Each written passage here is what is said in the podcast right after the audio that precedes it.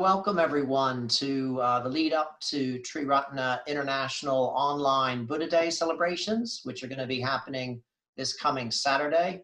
Uh, my name is Ratnavyuha. I'm connecting to you, with you from Auckland, New Zealand, with my friend Dhiramuni. Hello.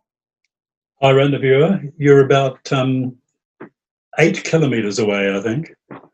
I know, but we're in we're in house isolation at the moment, aren't we? We are. We are. So what we're bringing to you today is a reading that that both Dhiramuni and I love from the Vimalakirti Nirdesa. Um, that translates as the advice and instruction of Vimalakirti. It's a first century Buddhist text. Uh, the translation we're using is by Robert Thurman. And yeah, it's there's in that first chapter, there's a story where a bunch of uh, young youth are coming to pay homage to the Buddha, and they present these parasols. Each of them individually presents a parasol, and then the Buddha miraculously transforms all the parasols into a single parasol. And and then there's words of praise to the Buddha, which is what we're going to look at and offer as a possible practice for all of you. Yeah, and it, it feels particularly person, particularly personal for me, um, because when I was ordained just a couple of years ago, the visualization practice I was given as, as part of the process was centered on the Buddha, on Shakyamuni. And uh, within a matter of a month or so, I was in India on a, on a pilgrimage and connecting very, very strongly with those places where the Buddha walked and talked and, and taught and became enlightened, of course. So um, I'm, I'm, sure everybody will respond to this in their own way and feel that it's deeply personal. But for me, it really is deeply personal. Mm. And what what are from the what we're going to suggest to people is that um, this is something that we connect with um, and evokes the Buddha for us. So we've got some audio. We've got the reading. We've um, I've actually recorded it, so you can download the reading and people can listen to it their own time. But there are particular passages or particular qualities that we both uh, take from that reading. So, what, what was it that impresses you from the reading, Dhiramuni? Um, the bit that stroke uh, spoke to me most strongly was were the words "You found peace, immortality, and the happiness of that supreme enlightenment." Um, and then another reference a little further, the great revelation of your miracle. And for me, this draws on on a picture of the enormous spiritual energy of the enlightened mind, uh, the creative, um, spontaneous, continuing um, energy that pours forth, as it, as I imagine, uh, the state of being enlightened produces.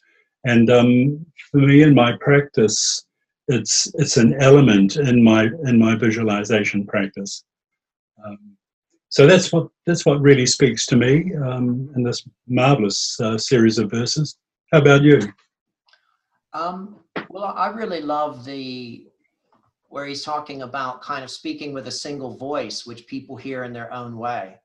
Um, I've, I've always really liked the fact that that when people come to the center, they come for all different reasons, but somehow um, all those reasons start to align a bit more and and people come together to form a single sangha but but people just come for all different reasons.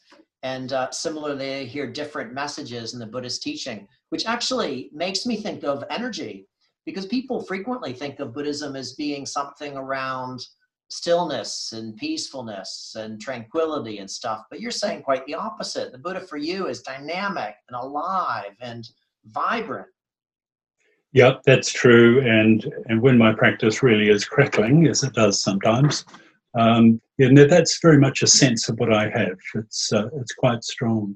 I was just thinking that you're also referring, of course, to the lotuses in the mud, aren't you? And the realization, the Buddha coming to the realization that uh, there are many people at different levels. Some are deep in the mud, but others are possibly contactable through his teaching. Yeah, and, and the Vimalakirti Nirdesa is an example of a Buddhist teacher that's very dynamic and really reaching out because the whole thing with Vimalakirti is that he fakes, well, he he is ill, but his illness is a is a means of him reaching other people and teaching.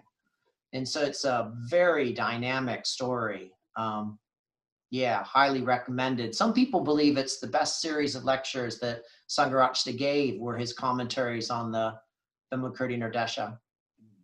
Yeah. But you, you also were saying how the quality of compassion comes through this reading for you quite strongly. Yeah, this is another sense at which it feels personal to me. But the the line is um, obeisance to you who saves suffering beings, and the, the compassion element. I remember Sangharakshita in outlining the three characteristics of the enlightened mind, put deep, abiding, dynamic compassion as one of the three. And uh, so that this line in particular really, really talked to me. So when I'm doing my practice, um, the compassion that I can imagine flowing is uh, is a very powerful part of it. Yeah, that, that goes deep for me. So what we've what we've going to be making available here is the audio for people to download, so they can either stream it or download it their phone and listen to it. But you've also had a lot of success running writing retreats here in New Zealand, haven't you, over the years? Yeah, over the years we've run what we call creative writing retreats, but they're really practice retreats. Um, using the uh, creative writing free flow approach that Manjusvara and Ananda uh, developed in the Wolf at the Door uh, seminars and, uh, and retreats, and I know is still used in some parts of the practice. A friend of ours who was at um, uh, in the UK late last year found herself doing these exercises. So the idea is that you engage in a, in a free flow process. Um, you don't stop to think too much. You give it some thought, you reflect, but then you write, and you just write and write, pen and paper, not a not a keyboard, um, and then you just write and write. And if you don't feel like writing anything sensible, then write something that's not sensible, because you may you may well end up in a place that that, that is interesting.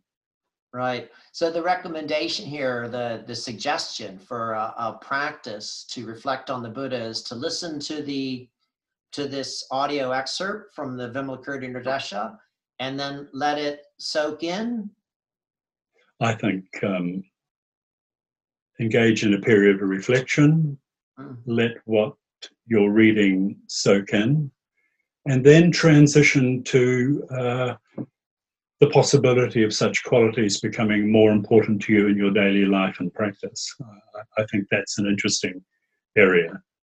Mm. And again, sit and reflect on that, and then in the next stage, pick up your pen and and start writing, and write loosely, informally, and you're not going to be showing anybody, or maybe you will, but it really doesn't matter what goes down because what will take place is, a, is some form of mental transformation.